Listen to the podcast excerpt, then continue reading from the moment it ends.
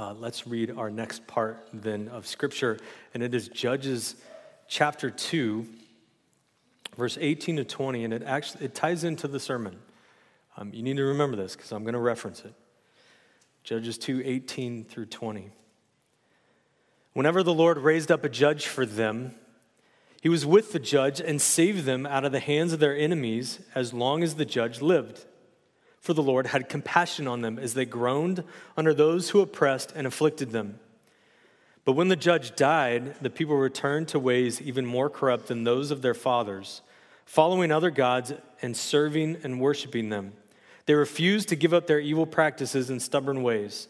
Therefore, the Lord was very angry with Israel and said, Because this nation has violated the covenant that I laid down for their forefathers and has not listened to me, I will no longer drive out before them any of the nations Joshua left when he died. Let's pray. Lord, we fight you so often. We sing, Lord of all. We call you King, and we fight you left and right.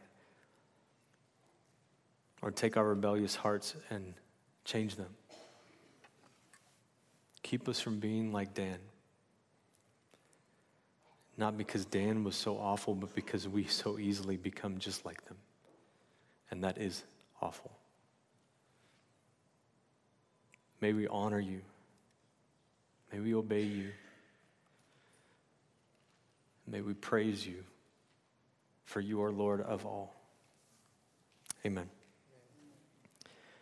In turn to Judges 18, that is where we will be today. And I'm going to put up some vacation pictures for you. We were in Israel. It was sort of a vacation. It was a study tour, actually. We were in Israel recently, my wife and I, and this, these are some of the pictures, and they tie in. The last one will tie into Judges. Uh, it may not actually be one of my pictures. You found an even better one. I was just snapping on my iPhone. This is a plaque that mentions Pontius Pilate. For a long time, nobody thought he existed, and then they find a plaque that confirms, oh, yeah, Scripture, which had said he existed all along. Um, I love it. You can't read it, but you can't read Greek anyway, so it's okay. But that says Pontius Pilate was here. It's an amazing, amazing piece of history. The next one up is where it takes place. It's Caesarea. And Herod built all kinds of places. This is one of them. And his building, to be honest, puts Hearst Castle to shame. Now, as amazing as that is, um, and he didn't build one thing, he built many things. He was a horrible person, amazing architect or engineer in terms of that doesn't exist there. Let's put a mountain with a castle inside. Uh, if you've heard of the Sea of Galilee, that's where quite a few of the things take place in the Gospels. That's a boat. They call it the Jesus boat because that's what they would have ridden in. So when it says that Jesus was asleep, he's asleep in that. When you're trying to wonder why Peter's so astonished Jesus sleeping, that's why. How do you sleep in that when there's a storm going on and everybody else is working to keep it afloat? It's because you have a point. This is where Jesus restored Peter after being denied. And behind that group, that's our group there, there's a cathedral that celebrates where Jesus fried fish on the beach to eat with Peter and restore him, to eat with the disciples. And then right next to where we are, there's this sign that's going to pop up that tells you you can't have barbecues. Think about that for a minute. We do that all the time. Let's celebrate God, but not the way that God did something. Let's do it totally different. You can't do that. Now, you know, we complain about bureaucracy. The reason that bureaucracy exists, though, is imagine how we would just destroy the place if it allowed barbecues. It'd be trashy, it'd be horrible. You couldn't commemorate it. Um, but it is very interesting. It talks about the human heart for a minute there. This is a synagogue that's built in a little village along the Sea of Galilee. I think I mentioned it before here. It took 70 years to build, and that means the people who built it knew when they started they would never get to use it. Imagine the problems that would be solved in the church if we thought 70 years down the road instead of just today. How, how much less we'd fight if we took that perspective. This is where Peter said, or Jesus is talking to Peter, and he says, The gates of hell will not prevail against it. He's talking about his kingdom. That's the gates of hell. It's what they called it. It's a horrible, wretched place. There's awful pagan worship. I encourage you not to tell your kids about what happened there. It's inappropriate. Don't tell them. Don't Google it. And go to Wikipedia and maybe find out. It's a wretched place. And when Jesus says that, that's the gates of hell will not prevail against my kingdom. Here's another funny sign. It says, it's talking about the living water, and then it says, you can neither swim in it nor walk upon it. I really don't know what that picture means, where it has the guy walking on water, but apparently they don't want Jesus to show up there. It's another place to celebrate Jesus' ministry. It's kind of entertaining. Again, it's just, it's our hearts, our signs. Um, so goofy. This is the Roman road, if you've heard of that. That's 2,000 years old right there. You can still walk upon it because it's that sturdy. It's amazing. I'd encourage you, by the way, figure out what the Roman road in the book of Romans is. It's a great way to share the gospel with people. That road leads to the next picture. It'll pop up in a second. Love that road. I've talked about that so many times, the Romans road in Scripture. That's what it leads to. It's this amazing Hellenistic city. But Hellenism meant that the Jews had adopted Rome. They adopted Greek living. They were no longer living for God in that city. They were living just like the world. Interestingly, just to the left on that hill is a McDonald's. It's funny. There's this amazing metropolis they're still discovering, and then there's McDonald's. This is from the temple area, and you're looking out, or at the temple area, you're looking out, and it's a bunch of tombs. It's where Jesus says, Those whitewashed sepulchres you're just a bunch of cleaned up gravestones. When he's talking to the people, he's talking and it's right there. They know what he's talking. He's pointing. You're just like that. The pool of Bethesda, pool of Bethsaida. Um, it's where the guy's crawling to be saved. They believe the water was miraculous. It still exists. It's amazing. Jesus walks up to the guy and doesn't send him to the water, he just heals him. Later on, he walks up to a blind guy who's not far from this, and instead of sending him about a half a block to this, he sends him like two miles downhill with mud on his eyes to go clean up in a different pool because he didn't want them to be confused by what healed the guy. This is a Tel Dan. It's one side of it. It's, I believe it's called Abraham's Gate. It's most likely where Abraham went up to when Lot was captured and he takes, takes Lot back. He rescues Lot. That's probably where it takes place. And that's where we're going to park today at Tel Dan. Here's one of the walls. Tel is just kind of an architectural term, it's the city of Dan. You see, the city of Dan exists where it's not supposed to. It's not in the inheritance of Dan, it's in a different part of Israel. There's a reason that wall is so big. They all would have had big walls, don't get me wrong. There's a reason that wall is so big, and there's a reason it still stands in the way that it stands today. It's a beautiful place if you love ancient architecture beautiful place. It's because they had to be fortified because they were fighting for their life their entire history. And the sad thing is, they didn't have to. And our is about that. Part of Judges we're going to look at is about that. So you turn to Judges 18, and hopefully you're a little familiar with Judges. If not, Judges chapter 2, the part I read, is a key verse for Judges. There's a couple of them. The book ends with one of them, and you're going to hear a glimpse of it in the, in the first part uh, of verse 1, where it talks about there being no king. One of the big phrases in Judges is there was no king in Israel. Everybody did what was right in his own eyes. Well, just describe the United States of America, by the way, but if we as Christians are doing that, that is not a good place to be. If we are doing what is right in our eyes instead of what is right in God's eyes, we are in trouble. Always, we are in trouble. And that's where you find the nation of Israel very quickly after Joshua dies, and by the end of, really by the beginning of the book of Judges. The other thing, though, is Judges chapter 2, the one I read, there's a cycle. They sin and they re- repent because they're broken and they're defeated and they're, they're helpless. So they finally turn to God as a last resort, and God saves them, and He brings a judge, not a king, mind you, a judge, to stand as a leader in a moment, and He's with the judge, and He beats everybody, and the judges are not great people, most of them. They're very weak and broken and fragile. They're not great leaders. Some of them are selfish, some of them are sinful, I mean, we're all sinful, but in a very blatant, overt way. It's not right. The nation is not at all what it's supposed to be. And they go through what is often called a cycle. Really, it's a spiral because it gets worse and worse. It points out they sinned, and they repented, and then they sinned more than their fathers did, and then, then they repented. And they sinned more than their fathers and their grandfathers did, and they repented. And they sinned more than their fathers and their grandfathers and their great grandfathers, and they kept getting worse and worse and worse. And the cycle you see in Judges is Joshua's there and they're, they're obeying God, but they didn't wipe everybody out, so they didn't obey God all the way. Joshua dies and he challenges them to finish it off. And then you get a judge named Deborah. And Deborah's actually a good leader. But even Deborah says, I'm not supposed to be the leader. Where are the men to lead?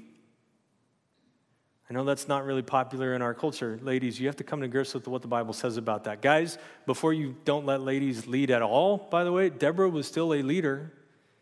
There's a balance there too. And we like to fight on both sides. But already the nation's falling apart. There, after Joshua, there's no men to lead. And then you get a guy named Gideon who's a chicken and he's hiding. And then you get this other guy that promises to kill the first thing that comes out, and oh, it's his daughter. And nobody remembers how to handle a wrong vow to God. God doesn't want the girl dead, God wants them to pay attention to his word. But the most righteous person in the picture, the girl, doesn't know his word either. So she doesn't know how to not die. But you see, the law, that part we like to avoid because it's boring, the law talked about that. But they've forgotten the law. And then you go to Samson, who somehow makes it in Hebrews 11, and every Christian since then goes, How? How is he an example of faith? He did one good thing at the end, which included killing himself. It's a complicated good thing. It also killed, involved killing a bunch of other people too, but they were bad people. It's, it's a messy story. And then at the end, there's stuff we don't even like talking about. And I'd encourage you, adults, go ahead and read it at home. Maybe not with your families if you have little kids, because Judges at the end is disturbing. And Judges 18 is the start of that horrifying, this is the low of lows in the nation of Israel. It's easy to miss because it's not as horrifying as dismembering somebody, which is at the end of Judges. It's not as, it's not as attention getting as that, but it's just as bad. In fact, to be honest, it's worse because it's what leads to the other thing the rebelliousness against God. So let me read Judges 18, 1 through 5, and then we'll go back verse by verse. In those days, Israel had no king.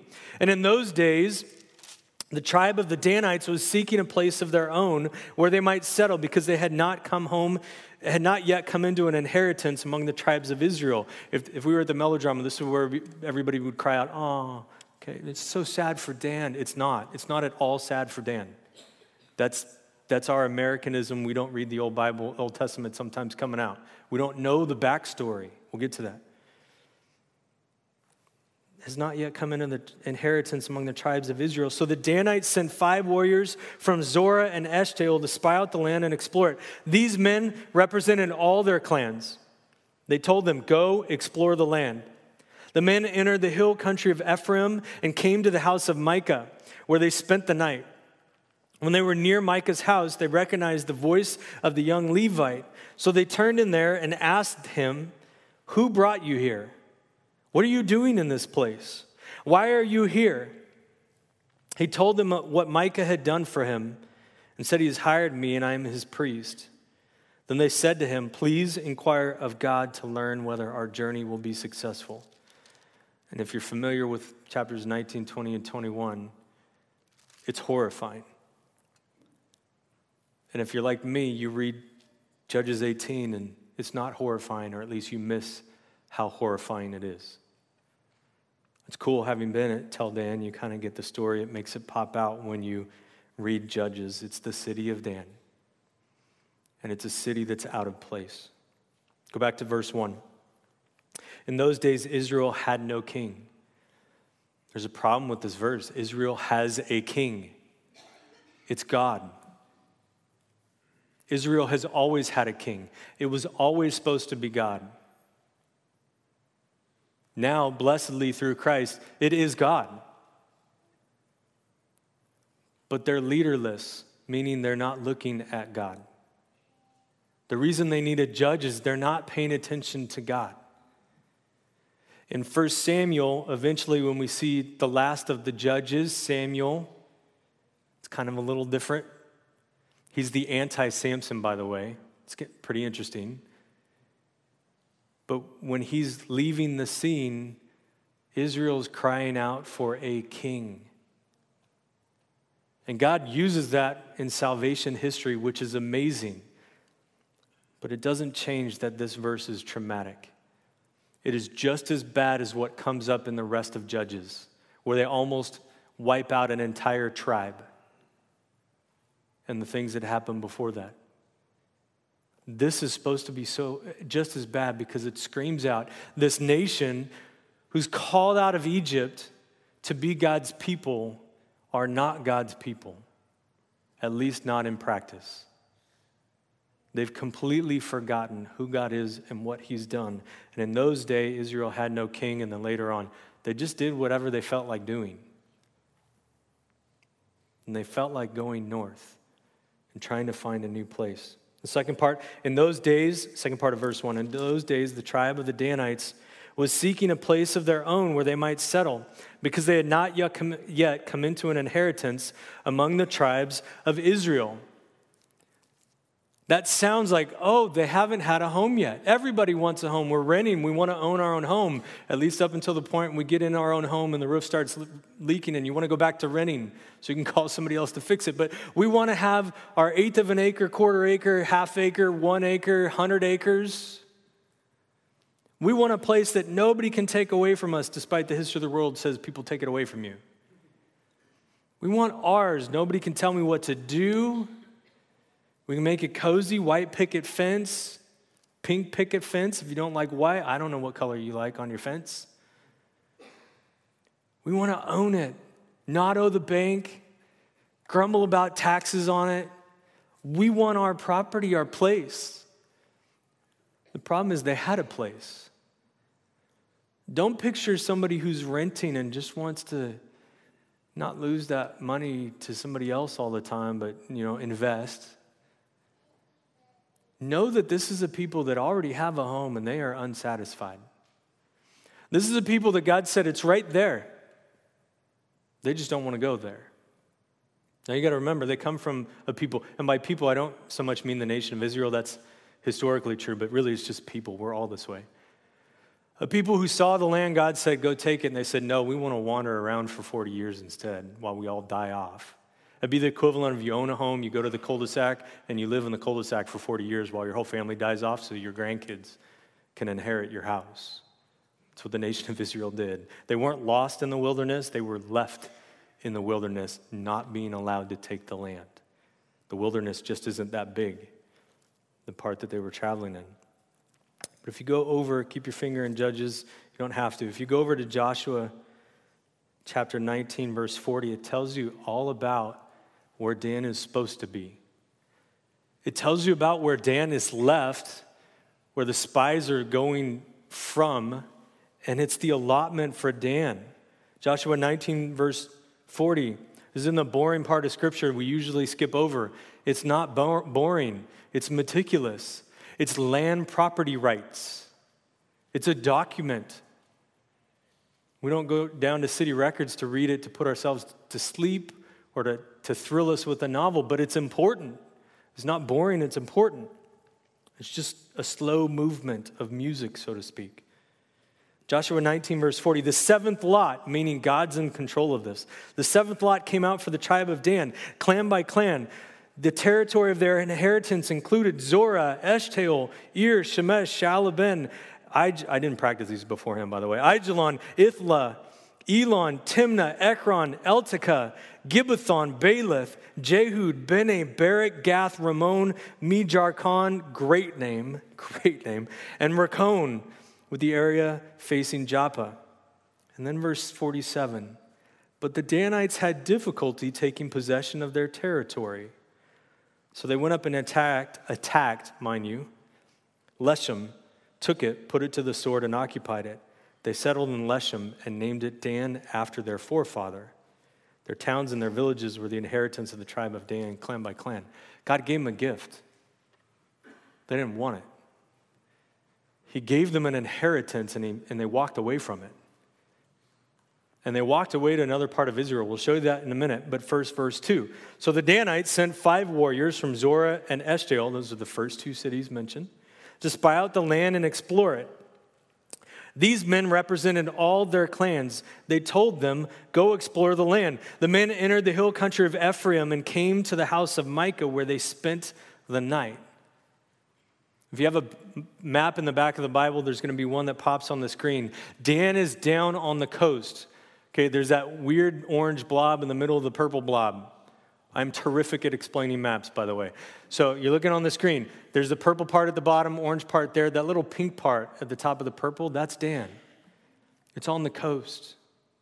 It's on a trade route, meaning they'd have been rich, or at least had the ability to be. And instead, they sent all the way up to where Naphtali is, up at the top. There's the city of Dan. Keep in mind, they didn't want the coastal area because there were, it was too much of a fight. Historically, the city of Dan is where everybody invaded to take on the nation of Israel. The reason they had to have giant, thick walls, because they fought their entire history. They traded the coast, God's inheritance, for a lifetime battle. When Tiff and I were there, by the way, it's the only place we heard gunshot. It's still on the border, the edge. It's still in the disputed area. the tour we were with, one of the times, there you go, the two boxes. One of the times that we were there, they actually had a tank roll by while they were, it was just on patrol, but roll by while they were talking with a bunch of youth pastors and people. And then when we were there, a little later, we're talking, and where the Abraham's gate was, where he rescued Lot, there's for about five minutes, gunfire on the other side of the hill. We don't know if it was an exercise or if it was actual fight, skirmish. But they're still fighting there. Dan traded that. They didn't want any part of what God had. So God's their king and they reject him. They have an inheritance and they reject him. They have the wrong plan and they're in the wrong place. And on top of that, there's a little deja vu when they send out the spies. They're reliving Israel's history instead of enjoying the part of Israel's history that they're supposed to be in. Back to Judges 18. And you have a really interesting part of scripture where it shows the people to be 100% clueless because they ask great questions and forget to ask themselves. Verse 3 When they were near Micah's house, this is alluding to chapter 17, by the way. When they were near Micah's house, they recognized the voice of the young Levite. So they turned in there and asked him, Who brought you here? What are you doing in this place? Why are you here? See, Micah 17 is again where you need to know those slower parts in Scripture, the ones we're tempted to say are boring. It, tells you, tells you in the law everything you need to know about worship in the nation of Israel. And that includes a couple things like you're not supposed to have a priest for your own house. The priests are in Levitical cities or they're in Jerusalem. And if they're in Levitical cities, then they go to Jerusalem all the time. So you have a priest that's out of place in chapter 17, and now in chapter 18, you have a tribe that's out of place. That should horrify you if you know the nation of Israel, if you know God's promises, if you know what God's brought them into. The nation is crumbling to pieces. You have a priest that doesn't know what it means to be a priest, and you have a tribe that doesn't know what it means to be a tribe in the nation of Israel. And that tribe asked that priest three questions. And they're all questions the tribe should be asking themselves. They're not wrong questions. Sometimes we land on wrong questions. They're the right questions. They're just not asking the right person. Although the Levite should come to grips with this too. Who brought you here? Dan? Dan, who brought you to this part of the nation? This is not your home. You're supposed to be down on the coast. Because Dan's answer, if they'd asked that, could not have been God. God put the lot on the coastal area. He said, Dan, I have a wonderful place for you. I had it in mind for you before the creation of the world. Before the fall, before Egypt, before the Exodus, before those people that you need to drive out ever existed. I knew this was your home. Who brought you here? Well, not God. What are you doing in this place? Dan? What are you doing, Dan? Why are you up here? Go home, Dan. Listen to God, Dan. You're out of place. Why are you here? Dan, why are you here? Well, because we're afraid of them. Why are you afraid of them? I'm with you. I'm God that brought you out of Egypt, powerful Egypt. These are places and people that after 450 years of waiting patiently for them to repent, I'm going to use you to come in with my wrath. Why are you here? We'll come back to this, but quite often we ask good questions, we just forget to ask ourselves.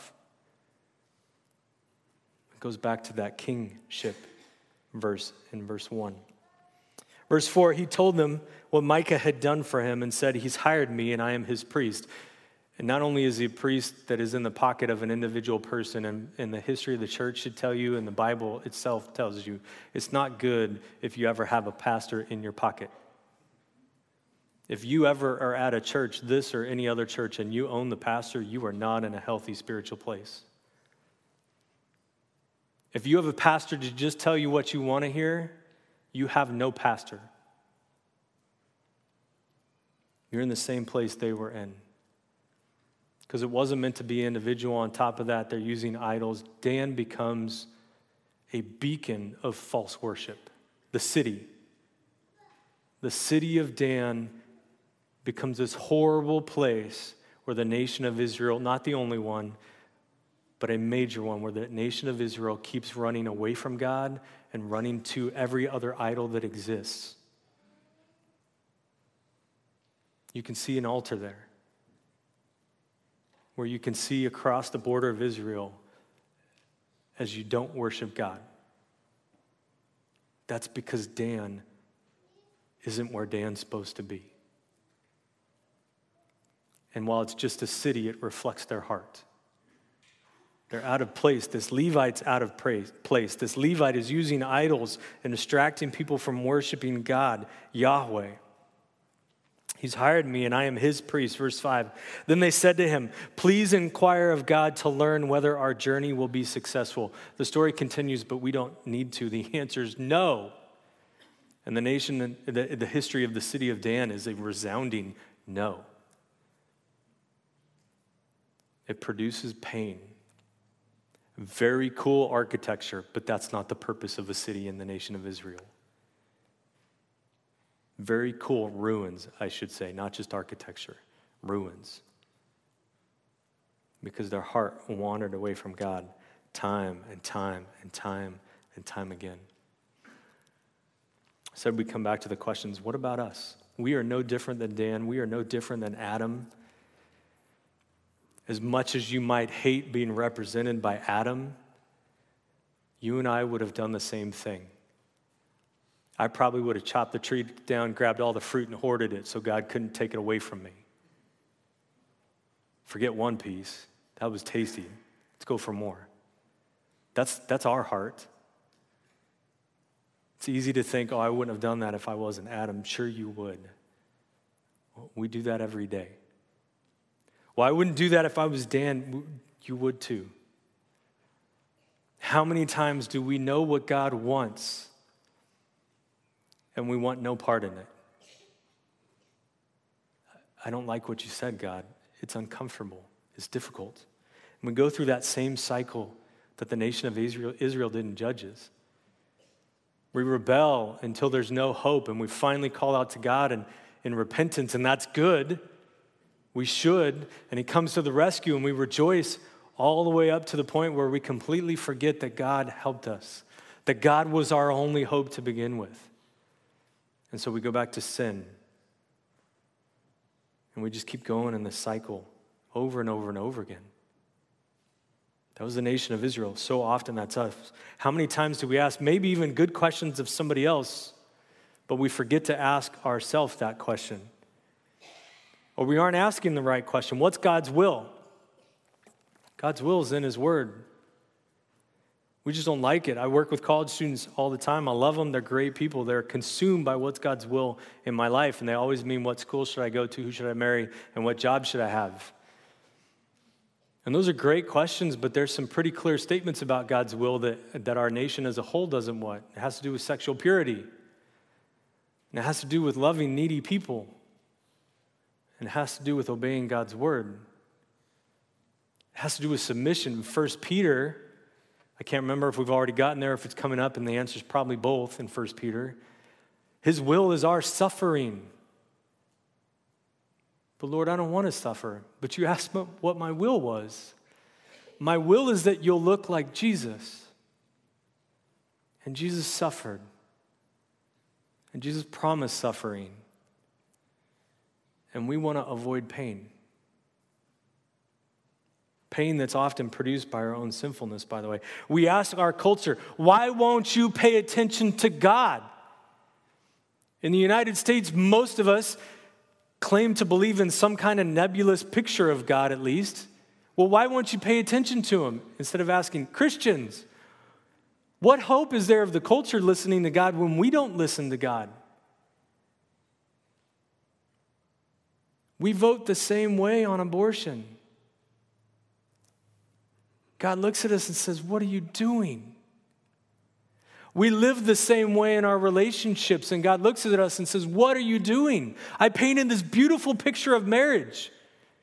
Why are you picking on them not understanding marriage? You don't get it. I don't get it. I don't just mean divorce and live with, living with each other, but God talks to that too. I mean, the number of times I look at my spouse and I just don't want to help. I got her fooled. She thinks she's married to this great person. I'm reading a novel. Hey, I'll get to that eventually.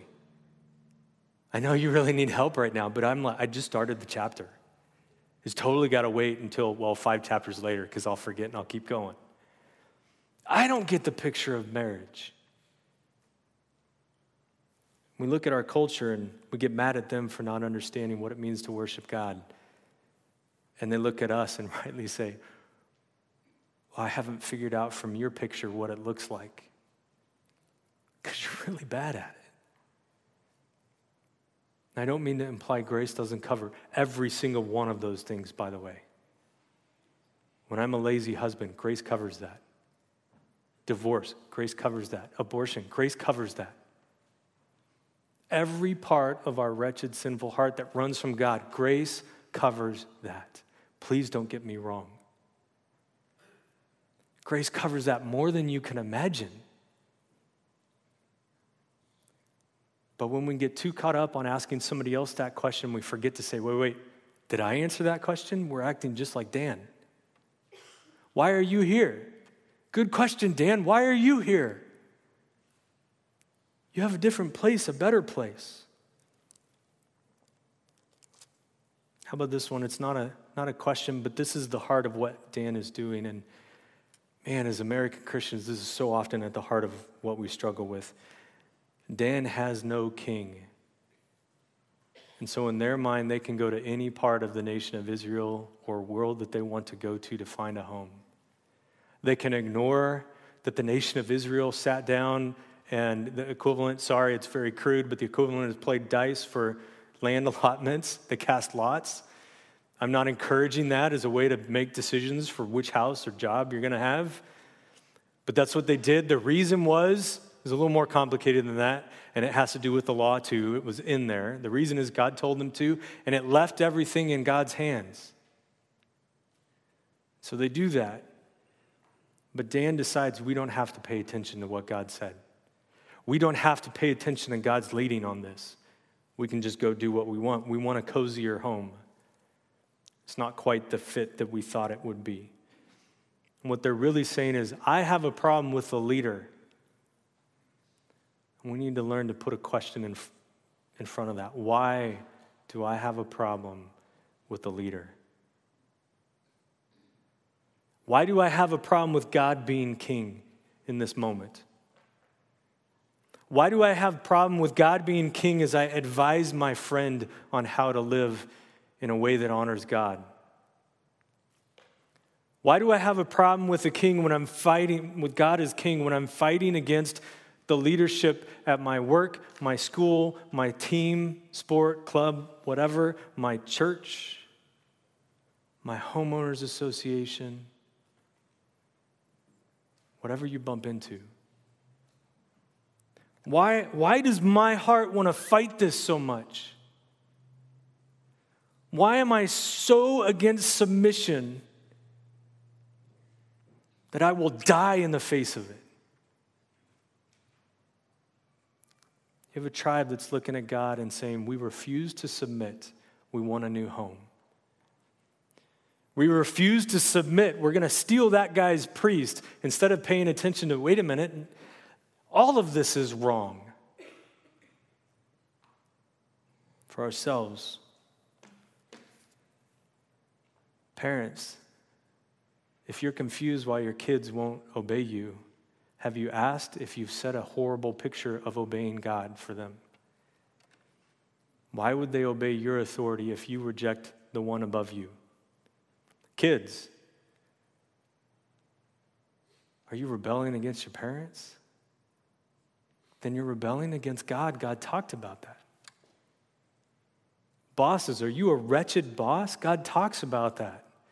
Employees, are you the worst, laziest employee that could possibly be, but because you have a Christian boss, you think it's okay? God talks about that. Really, what you're doing is rebelling against God. You're refusing to submit against Him, and we need to learn that question. Instead of a statement, I have a problem with you, saying, Lord, why do I have a problem with this? What about my own sinful heart do I need to deal with before I can go hold somebody else accountable to you? Because Dan is a tribe that's rebelling. It's a tribe that has no king. And because it has no king, it has no inheritance. It goes and it takes its own, and it's the wrong place. And every time you flip past those maps in the back of your Bible, pause and think about that. You see Dan in two spots and think, why? It's because of a rebellious, sinful heart. Christians, you have a king. We need to learn to submit to him. We need to read his word so we know what submission means and looks like. You have Christ's righteousness in you if you have put your faith in him. The Holy Spirit lives in you and is guiding you in righteousness, and that includes guiding you in submission. But it also means guiding you to your inheritance, your joy, your peace, your comfort, your protection, your place on a map. Because we have a king. And he's amazing and wonderful. And if you came into this room not knowing that king, but that tugs on your heart somewhere, you need to know what the Bible says about our king. That Romans road picture I put up earlier. You can read Romans, and what you'll find is this Romans 1 through 3 says, We have a sin problem that condemns us to death, it sends us to hell. Every one of us, every person that exists and has ever existed other than the person of Christ, has a sin problem. And sin is so offensive to God that it keeps us from Him. And the cool thing is, Romans doesn't stop there. Romans 4, 5, and 6 says that God's solution to that sin problem is His answer of the cross of through the person of Christ, second person in the Trinity, Him taking our place. That He would die on the cross and be the sacrifice for sin, that then Romans 7, 8, 9, 10, and 11 say, Romans 10, 9, and 10 especially. If we put our faith in Christ, Romans 8, 1, there is therefore now no condemnation. So if you came in today with no king, and you hear that and you think, huh, I've got a king problem. I have a sin problem that keeps me from my king. That can change today. Put your faith in Christ. But then, Christians, Romans 12 through 15 is still waiting, which says, Because you have a king, live holy. Live out his righteousness placed on you as you're guided in the Holy Spirit. Live holy. It's that simple. You see Dan rebelling against a king. If you pay attention to Christians, you'll see all of us all the time rebel against our king. The amazing thing is, and the reason it's okay, is grace. No condemnation. What we'll celebrate next Sunday communion, restoration, redemption, adoption, and a bunch of other theological words that we get afraid of and run away from. They're beautiful because we have a king that loves us. And again, non Christians, if you walked into this room kingless, and that sounds interesting, and you either have questions or you know that changed today, come talk to us afterwards. We'll have people praying up here. They would love to talk with you about that. Or you can ask somebody around you. If they've been coming to grace long enough, they may be terrified or surprised in the moment, but they should be able to tell you the gospel. You don't have to just walk up, but you are welcome to. You can find me over there after the service. Because you can walk away with a king, and it's the best thing in the, ever. Best thing in the world. But we have a submission problem, and too often we fight against that king. Lord, I don't want you. I don't need you. Get away from me. And we don't realize we're running from our king and our inheritance. And we see in the picture of Dan at the end of Judges. Judges is not an encouraging book, it's a discouraging one. It's, it's the nation falling apart. The encouragement is this what comes after Judges? The path to the cross. Because they'll ask for a king rejecting God in the most flat out offensive way they could in that moment.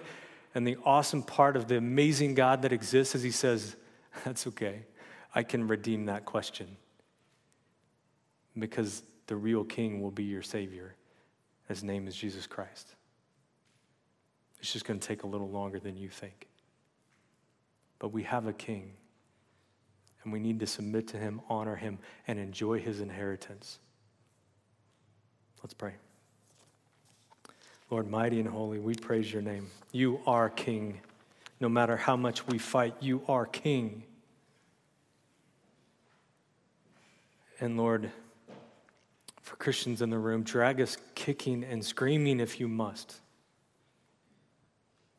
into holiness, into enjoying your grace in the fullest sense of that statement. Living your grace, sharing your grace with a world that needs that king, that needs that grace. Lord, for any in this room that don't know you,